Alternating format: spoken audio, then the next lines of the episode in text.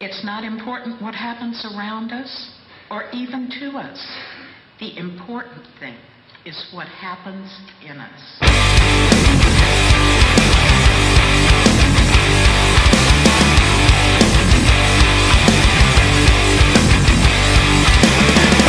On the wall I take down, but there's no frown on my face. It's just good to know that your breakdown has been put in its right place.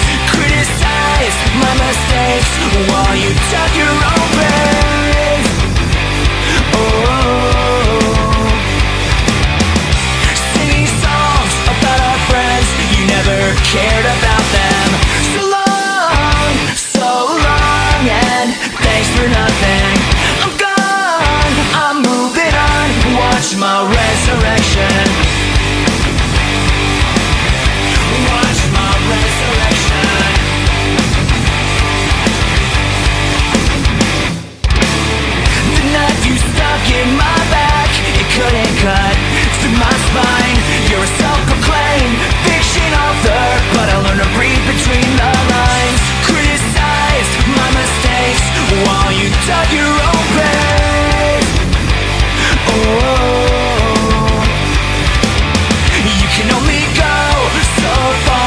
this is where your story ends. So long, and thanks for nothing. I'm gone, I'm moving on. Watch my resurrection. So long, and thanks for nothing. I'm gone, I'm moving on. Watch my resurrection. There's no tricks up your sleeve that we haven't seen. Every word from your mouth never had meaning. Your agenda explodes easily every single time. You wanna play with fire? Well, I will burn you down. Burn you down. Burn you down. So long, and thanks for nothing. I'm gone, I'm moving on. Watch my resurrection.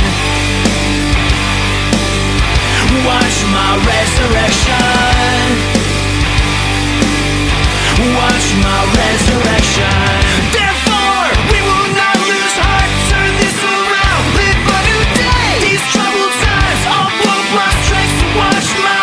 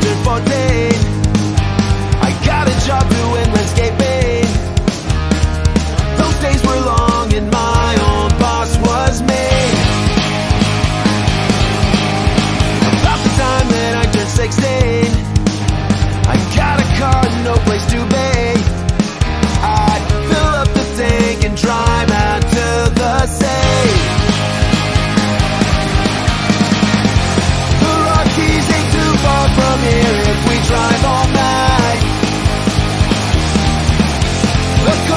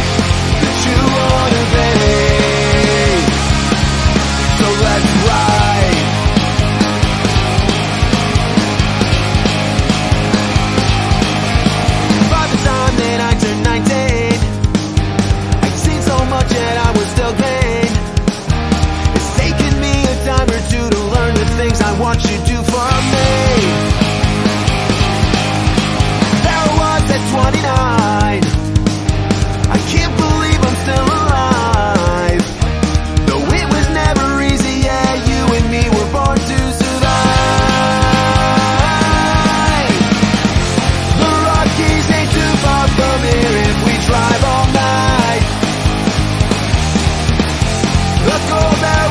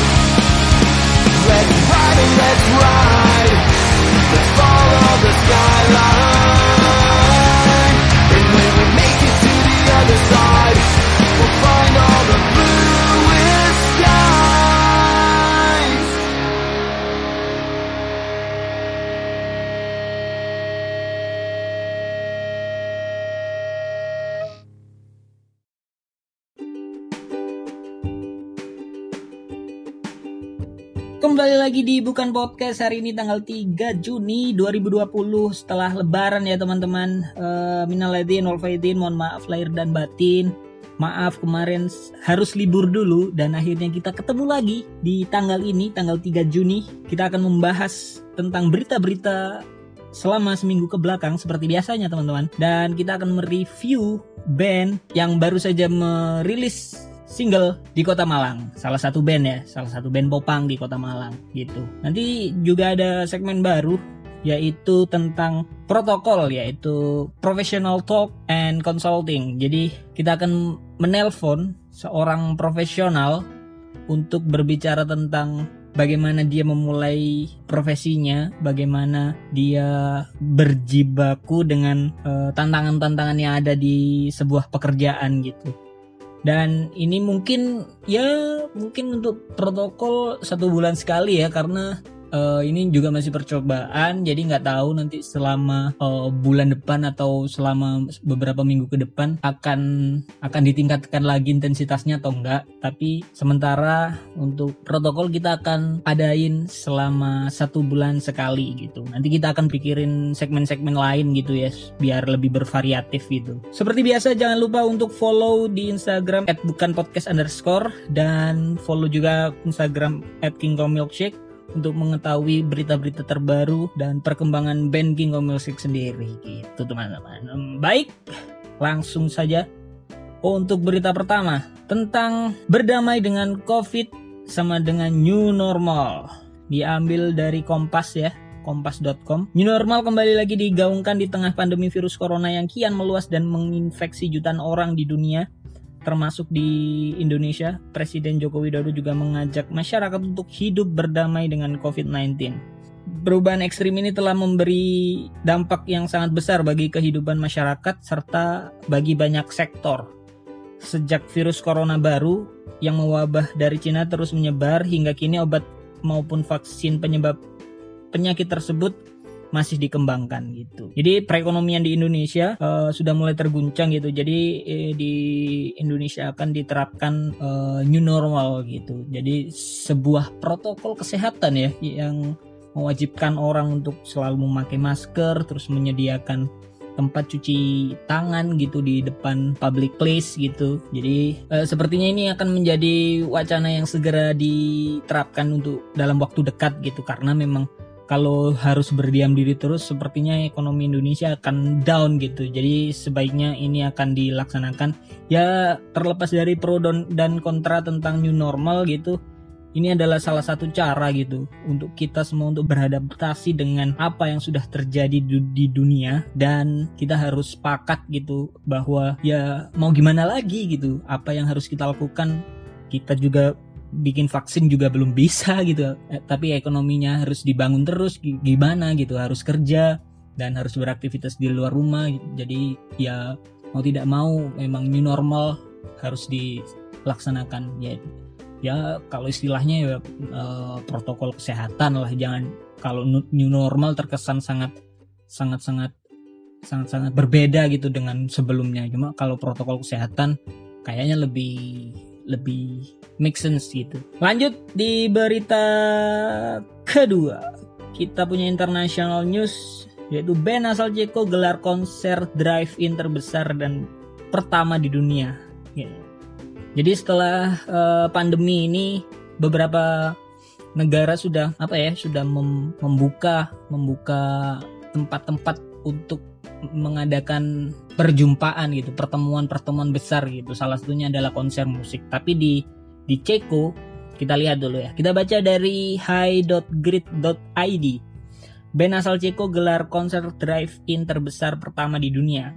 Konser musik dengan format drive-in di mana para penonton menyaksikan penampilan si musisi di dalam mobil, dinilai sebagai cara paling aman untuk menggelar konser live di masa pandemi COVID-19. Meski banyak yang menilai konser drive-in ini nggak bakal seseru konser live, konser konvensional, namun format konser ini nyatanya telah dipraktikkan di beberapa negara Eropa dan kabarnya sukses mengundang banyak penonton. Salah satunya konser drive-in yang sukses adalah band asal Republik Ceko Mirai yang kabarnya telah melangsungkan konser drive-in pertama di negara Eropa tersebut pada 15 dan 16 Mei lalu. Selain itu, Mirai mengklaim kalau show-nya yang dihelat di kota Ostrava, Ceko itu merupakan gelaran konser live terbesar di masa pandemi corona. Ya, kalau menurutku untuk konser drive-in ya kurang seru ya. Apalagi kalau ini harus diterapkan di Indonesia, kayaknya nggak bisa deh. Belum lagi kalau ada konser-konser gigs gitu ya, underground yang memang yang untuk kelas mid-low gitu, jadi menengah ke bawah gitu.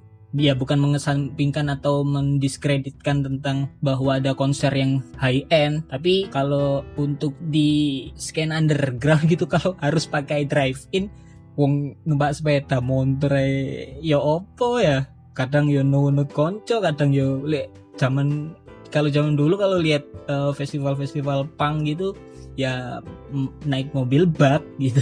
Kalau harus drive in kayak di Ceko kayaknya masih belum bisa diterapkan di Indonesia, kecuali kalau mungkin festival-festival internasional gitu ya yang ada di Jakarta, mungkin masih bisa seperti kayak apa ya, kayak Hammer Sonic atau dan segala macam lah, konser-konser internasional yang lain kayaknya masih mungkin. Tapi kalau untuk di daerah untuk drive in kayaknya belum bisa deh. Bukan, jangankan untuk drive in konser ya, tapi untuk konser digital pun seperti membeli di kios-kios digital untuk menonton konser secara virtual di handphone gitu, kayaknya di Malang pun juga kayaknya masih sanksi ya, masih belum proper gitu, masih culture-nya masih nonton konser ya harus dateng dan kita nikmatin vibe-nya, kita nikmatin pertunjukannya gitu secara langsung, bukan dari virtual dan handphone gitu. Ya nggak tahu lah, yang jelas ini adalah perubahan setelah masa pandemi ini ya yang terjadi di dunia dan diawali di negara Ceko gitu. Lanjut, berita ketiga itu local news. Berita lokal news kali ini kita dapatkan dari band bernama Wonkurs yang baru saja merilis single berjudul Ku Coba Lewati. Ini salah satu single yang diluncurkan sebelum mereka merilis EP ya. Jadi ini EP pertamanya. Oke, kita bacain press release-nya. Grup popang Wonkurs merilis single terbaru bertajuk Ku Coba Lewati setelah sebelumnya menelurkan Cerita Esok di 2019. Band asal kota dingin Malang ini kembali produktif dengan karya musiknya melalui single ini yang dirilis pada Sabtu 23 Mei 2020. Menurut frontman Wonkurs Ilham, single ini mengangkat tema kehidupan, yakni bercerita tentang kehidupan seseorang yang tersadar bahwa tidak selamanya hidup ini penuh dengan kesenangan. Ya, klise ya. Sepertinya tema-tema musik ini musik tentang menjual mimpi, terus bercerita tentang hidup dan segala macam masih umum lah untuk sebuah band popang gitu. Dalam single ini akan menjembatani ke EP album perdananya. Wonkurs mencoba membawa cerita sedih tetapi dikemas dengan musik yang easy listening. Untuk EP perdananya yang berisi 5 lagu itu dijadwalkan akan dirilis di beberapa bulan ke depan. Jadi kita nggak tahu secara pasti untuk perilisan mini album dari Wonkurs ini. Baik, sudah dikirimkan materi lagunya dan press release-nya, langsung kita dengarkan.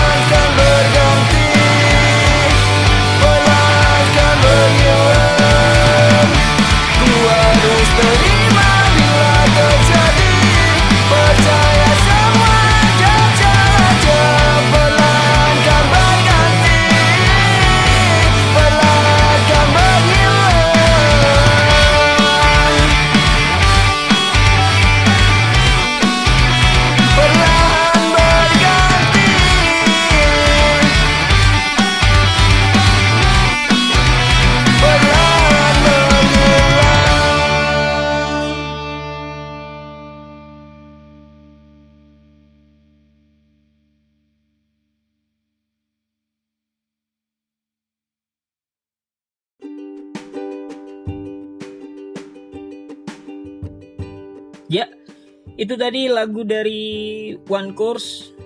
Wonkurs tentang apa tadi judulnya? Ku coba lewati gitu. Jadi untuk teman-teman yang mau dengerin silakan kepo di Instagramnya di wonkurs_malang. Nanti di situ bisa cari tentang link lagu yang barusan kita puterin. Gitu. Ya nggak banyak apa ya komentar sih memang. Kalau di awal-awal memulai karir dan berkarya memang susah ya. Kita memang masih nanti saya yakin nanti Wonkurs akan banyak belajar gitu dari apa yang sudah dirilis ya. Sama dulu King of Music juga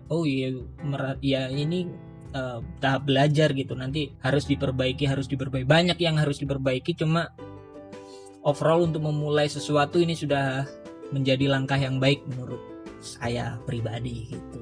Sukses terus untuk Wonkurs, terus tingkatkan banyak referensi dan banyak gitu ya, banyak baca buku untuk dapetin diksi-diksi yang menarik untuk sebuah lirik lagu. Ya meskipun aku sendiri kalau nulis lirik bahasa Indonesia pun masih jelek sih, cuma berbagi saran aja untuk membaca buku agar tabungan diksinya itu semakin banyak dan semakin bervariatif untuk dijadikan lagu berikutnya gitu. Ya, setelah Wonkurs, sebelum masuk ke berita selanjutnya, kita lihat ya di sosial media akhir-akhir ini banyak sekali tentang isu rasialisme dan diskriminasi tentang warna kulit dan segala macam. Akhirnya banyak sekali public figure dan band-band di luar negeri yang memposting tentang black square gitu, postingan hitam di feed Instagram gitu. Karena kemarin baru saja terjadi gitu kematian George Floyd di tangan polisi. Tingkat rasisme di Amerika masih tinggi. Kita lihat ya, beritanya diambil dari newsdetik.com. Kutukan keras atas pembunuhan George Floyd oleh polisi Amerika Serikat. Kematian pria berkulit hitam George Floyd di tangan oknum polisi di kota Minneapolis, Minnesota, Amerika Serikat memicu banyak kecaman perserikatan bangsa-bangsa hingga para kepala polisi mengutuk insiden berbau rasisme ini. Perserikatan bangsa-bangsa hingga para kepala polisi mengutuk insiden berbau rasisme ini. Penangkapan Floyd itu terekam dalam sebuah video yang kemudian viral. Dalam video itu tangan Floyd diborgol dan kemudian dijatuhkan ke aspal oleh polisi. Seorang polisi menekan leher Floyd dengan lututnya sembari memasukkan tangannya ke sak. Floyd merintih kesakitan dan mengaku sulit bernafas. Dia bahkan sempat memanggil mamanya sebelum mati lemas. Floyd hanya diam dan tidak bergerak. Dia bahkan tidak bisa bergerak ketika petugas memintanya untuk bangun dan masuk ke dalam mobil. Floyd kemudian dibawa ke rumah sakit dan di sana ia dinyatakan meninggal dunia. Apa ya? Sedih. Bahkan di negara maju pun, negara adidaya sebesar Amerika Serikat, isu-isu rasialisme masih saja terjadi. Menurutku ini menjadi kejahatan yang tidak ada maaf ya untuk rasisme gitu di seluruh dunia menurut saya. Bahkan di Indonesia pun beberapa waktu yang lalu juga terjadi isu rasisme tentang orang Papua dan segala macam gitu. Menurutku sangat jahat untuk menilai seseorang dari warna kulitnya dan mendiskriminasi orang tersebut. Dan saya berharap untuk teman-teman di luar sana, kita harus banyak belajar ya dari peristiwa-peristiwa yang terjadi tentang isu rasisme ini, bahwa toleransi itu penting dan kita jangan seenaknya sendiri gitu. Kita punya kita itu sama gitu. Kita semua itu sama di hadapan manusia lain seharusnya.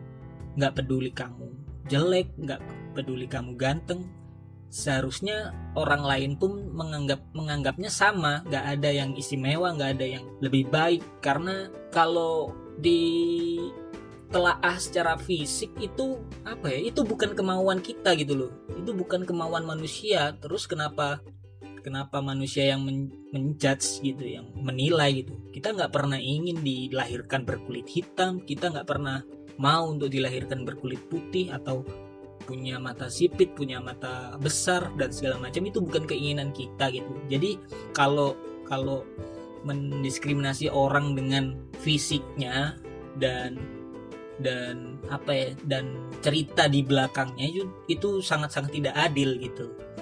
Menurutku ini kejahatan yang sangat-sangat bengis lah gitu. Ya semoga untuk kasus George Floyd ini bisa cepat selesai gitu ya, karena beritanya sangat-sangat mengerikan gitu. Di Amerika terjadi kerusuhan yang parah gitu sampai Gedung Putih itu lampunya dimatikan dan Donald Trump harus diungsikan ke mana gitu.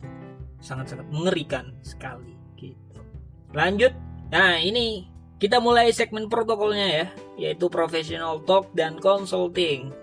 Di episode kali ini saya punya Mas Galih Babi dari Brigade 07. Langsung aja kita telepon beliau.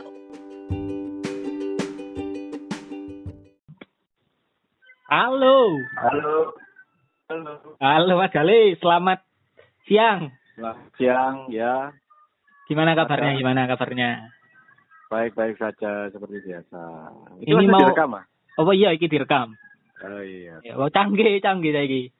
Dadi kuwi canggih iki kok langsung masuk podcast. Enak. Ya.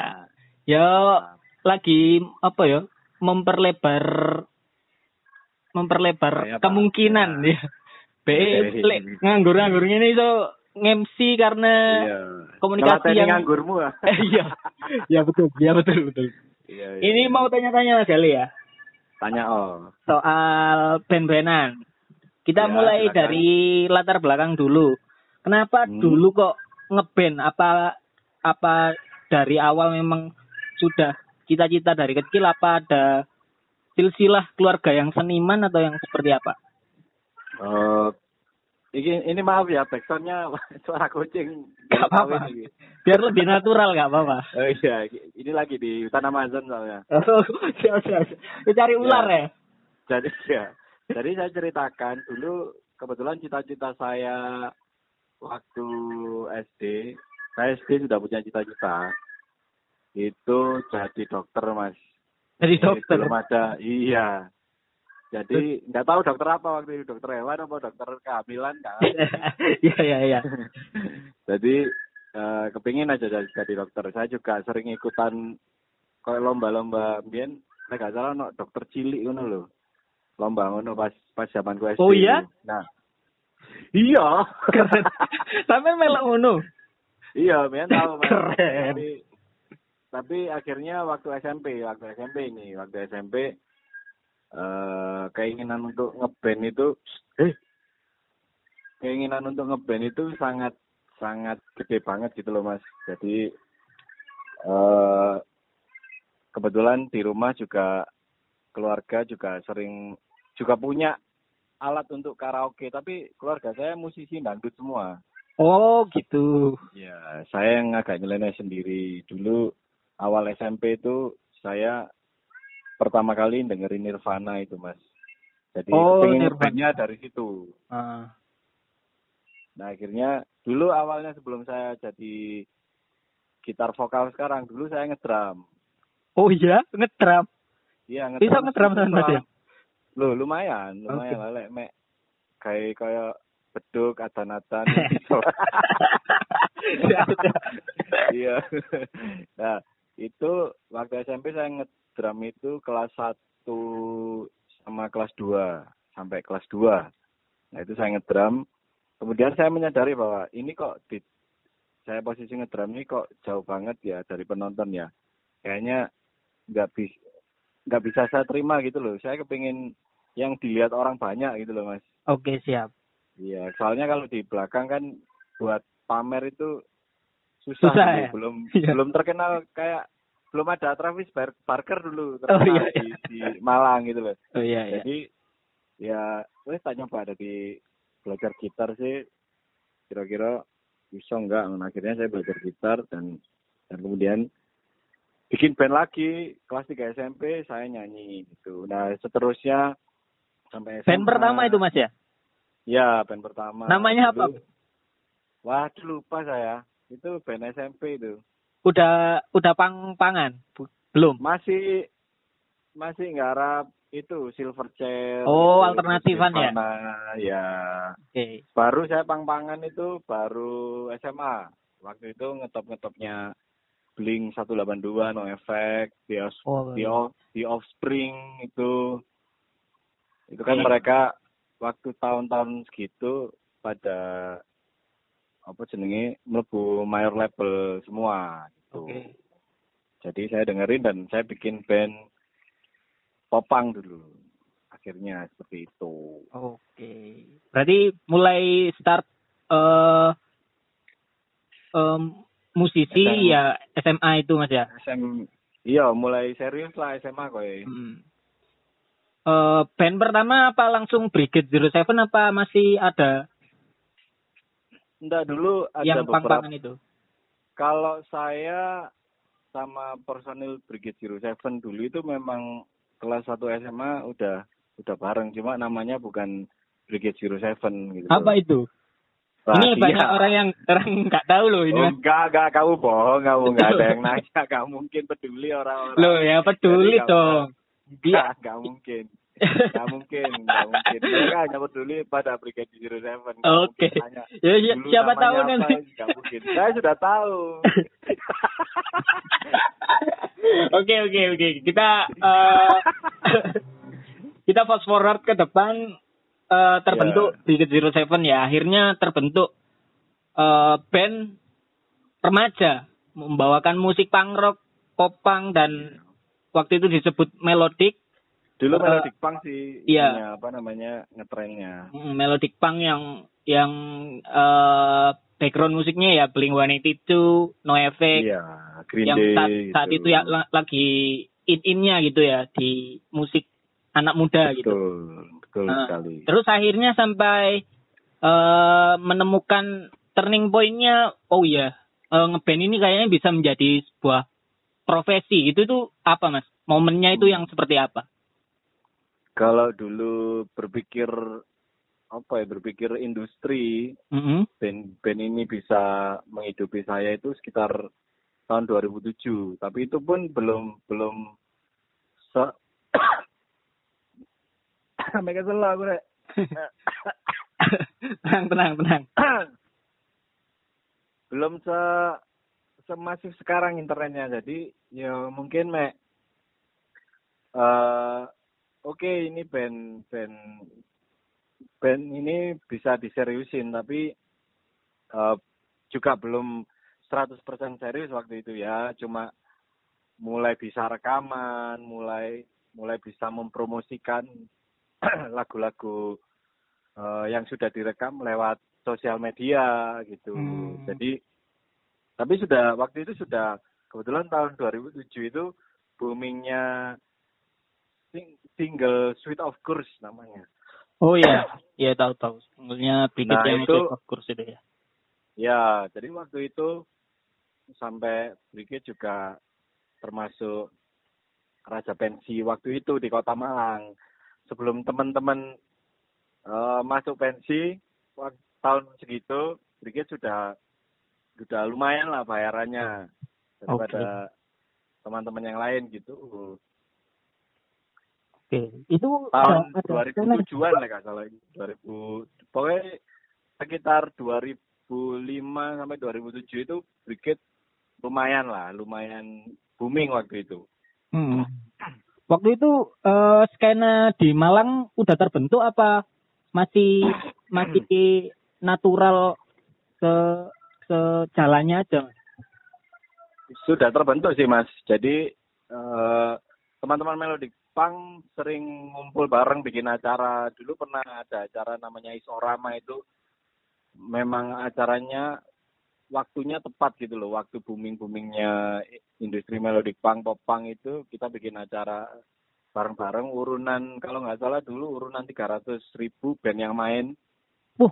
Waktu zaman segitu 300.000 ya besar Mas ya? 300.000 ya untuk bikin gigs itu. Kita ngumpul dulu di ada kafe di daerah Prawijaya, itu saya lupa namanya, Maleo atau apa gitu, kalau nggak salah loh. Kita ngumpul di situ sama sekitar 10 band atau 15 band ya. Kita ngobrol-ngobrol urunan, akhirnya bikin gigs yang namanya Isorama itu. Nah, Isorama itu dulu rame banget sampai akhirnya uang sing awake dhewe urun niku dibalekno ambek panitiane dan panitiane bisa rekreasi ke beberapa kota. Oh, eventnya nah, untung gitu ya? Iya, jadi waktu itu acara yang dibilang sukses ya Isorama itu acara popang yang paling sukses di sejarah perpopangan Kota Malang. Koe me Isorama itu dok. Oh iya. Sampai berapa ribu itu mas? Balai Merdeka, di gedung Balai Merdeka itu full penontonnya waktu itu. Wow, keren ya. Iya, gitu. Lumayan lah. Okay. Tahun segitu sudah bisa bikin acara segede itu dan sukses. Itu tanpa sponsor mas? Apa murni iuran aja? Ada sponsornya juga. Oh, ada sponsor gitu. Terus ngundang band-band dari luar juga. Oh, kayak gitu. Inpea, terus kalau nggak salah dulu My Pet Valley kowe diundang pisan kowe. Oh, band gitu. Popang sing lumayan gede waktu itu. Mereka tidak dibayar, tapi mereka membawa sponsor sendiri dari kotanya masing-masing gitu. Oh, iya. Jadi sistemnya kayak aku tanggolek sponsor dhewe nanti dimasukin di pamfletnya Isorama itu. Dulu seperti itu. Akhirnya banyak banget band dari luar kota yang main juga, band-band keren dari luar kota, dan akhirnya ya lumayan bisa menarik masa waktu itu gitu. Oke. Terus mau tanya lagi, apa bedanya industri mas ya?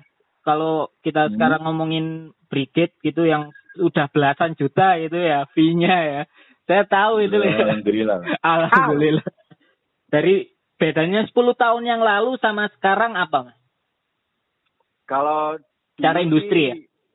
Iya, kalau industri dulu waktu 10 tahun yang lalu sih. Iya, 2010-an lah berarti. 2010 itu zaman segitu internet tidak sejaya sekarang. Jadi untuk industri itu sangat susah untuk kita ciptakan sendiri gitu mas. Jadi kayak kita mau mencari label untuk mempromokan lagu kita itu dulu susah, sangat susah. Nah sekarang untungnya kita bisa mempromosikan lagu kita dengan hanya kita di rumah aja. Nggak perlu kita harus ke kota ini. Oke. Jadi industrinya sekarang sangat maju dan sangat bisa, bahkan personil bandnya bisa membuat label sendiri dan dipromosikan ke kota lain. Jadi memang sekarang kita sangat bisa mandiri sih. Cuma kadang lewis nyepak ini orang-orangnya yang malas gitu loh. Biasanya seperti itu. Soalnya effortnya nggak terlalu gede. Kalau dulu kan kita harus ke kota ini. Akhirnya mungkin lebih effortnya lebih gede dan kita harus lebih semangat lagi. Like males-malesan zaman samono ya nggak bakalan jadi apa-apa. Oke. Terus sekarang lebih gampang banget. Oke. Terus menurut Mas Galih Babi sendiri untuk prediksi 10 tahun ke depan untuk skena musik rock, punk, popang dan segala macam di Kota Malang sendiri seperti apa mas? Prediksi saya sih untuk 10 tahun ke depan saya kalau saya lihat dari tahun inilah tahun ini dan sekarang juga masih ada pandemi ya. Jadi mungkin band-band yang bisa bertahan untuk 10 tahun ke depan itu sing kuat banget digital marketingnya. Oke. Jadi band-band yang sudah mempunyai peralatan rekaman digital sendiri di rumah mereka, terus mereka juga punya alat-alat yang bisa mendukung untuk mereka promo dan berkarya gitu. Dan berkarya, tapi enggak istilahnya enggak sampai keluar rumah. It's kayak modelnya kayak Saiki loh. Kalau mereka mempunyai tool seperti itu, mereka, aku yakin mereka bisa survive, bisa survive. Nah, ini permasalahannya Brigade sendiri juga belum lengkap peralatannya seperti itu. Okay. Sudah mau merencanakan, tapi keduluan. Iya. Ini. Iya. Ya, masih 20% sudah end ini. Ya, okay. Ini saya yang bingung. Okay. Jadi mungkin ya 10 tahun ke depan sih industrinya akan lebih, mungkin lebih seperti ini, seperti sekarang. Jadi perang digital mungkin. Oke. Okay. Rekaman DVD omang, gawe video DVD omang, gawe video klip de omang ngono, mungkin seperti itu. Jadi hampir dipastikan jarang banget show konser ngono lho, kaya itu ngono kaya. Oke. Tapi ya semoga ini semuanya bisa cepat berlalu lah. Iya. Karena memang industri hiburan, entertain kan seharusnya yang mempertemukan orang dengan orang gitu. Nah, itu seharusnya. Kalau kita harus di rumah, ya berkarya masih bisa, cuma lebih berkurang intensitas kita untuk menghibur orang secara live itu mali opo ngono Mas ya, menurutku sih. Iya, benar. Untuk 3 tahun ini di Indonesia, di Malang sih kurang siap kowe untuk melihat konser di rumah, beli tiket di kiostik.com atau apa itu sih kurang siap, tapi nggak tahu lagi kalau 5 tahun ke depan kalau seperti ini terus akhirnya sing biasanya nonton konser akhirnya yo dia terpaksa harus beli online juga oleh kondisinya seperti ini terus gitu loh. Jadi yo kita sebagai band ya kudu siap peralatannya lah, mau kita memang harus mencari uang cara digital online gitu loh. Iya, cara digital secara online gitu loh. Oke. Itu sih. Oke, terakhir Mas ya. Duh, kau terakhir sih. Iya, tidak lama-lama nanti durasinya panjang, nggak ada yang mau dengerin. Iya. Ini penting nggak penting sih, tapi ini akan saya tanyakan untuk beberapa professional talks ke depan, gitu ya. Yeah. Jika bukan sebagai musisi, pekerjaan Mas Galih sekarang, Mas Galih mau jadi apa? Gimana? Jika bukan jadi musisi seperti sekarang, halo? Mas Galih mau jadi apa? Oh, jika bukan jadi musisi, ya jelas pedagang. Oke. Ya jelas pedagang. Sudah terlihat di feed Instagram saya sekarang. Oke. Sudah mulai berdagang ini. Oke. Marketingan gitu, sales gitu, mungkin hal-hal yang menawarkan sesuatu atau menjual sesuatu gitu loh. Okay. Mau gak ada di apa senengnya musisi mungkin yo kata totolan. Oke. Okay. Soalnya saya tidak cocok untuk kerja di bank kali. Sudah terlalu tua juga. Oke. Untuk jadi petani juga kurang ngoyo saya ya, jadi totolan aja. Okay. Oke, terima kasih Mas Galih atas waktunya. Ya, maaf mengganggu. Sukses. Gak apa-apa, sukses buat saya. Sudah biasa kamu ganggu soalnya. Oke. Jadi gak masalah. Oke. Sudah paham saya. Sukses buat Padat dan King Komuniknya. Amin. Lagunya ya. Iya, segera. Ya. Siap. Terima kasih Mas Galih. Iya, sama-sama.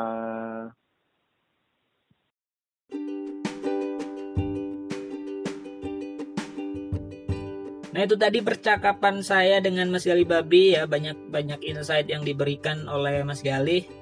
Bahwa kita ini di era yang modern ini sudah diberikan fasilitas-fasilitas yang mumpuni untuk berkarir di bidang apapun ya seharusnya, yang memanfaatkan digital gitu.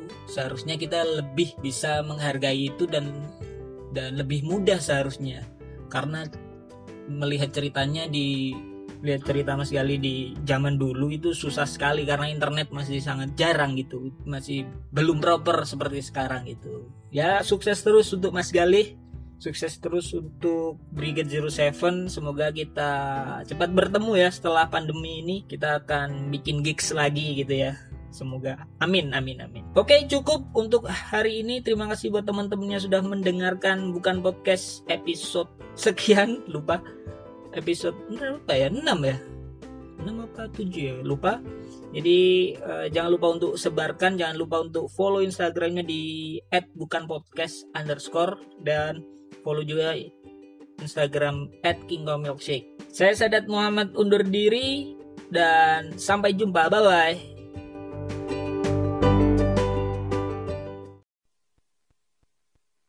Don't call me white, don't call me white, don't call me white, don't call me white.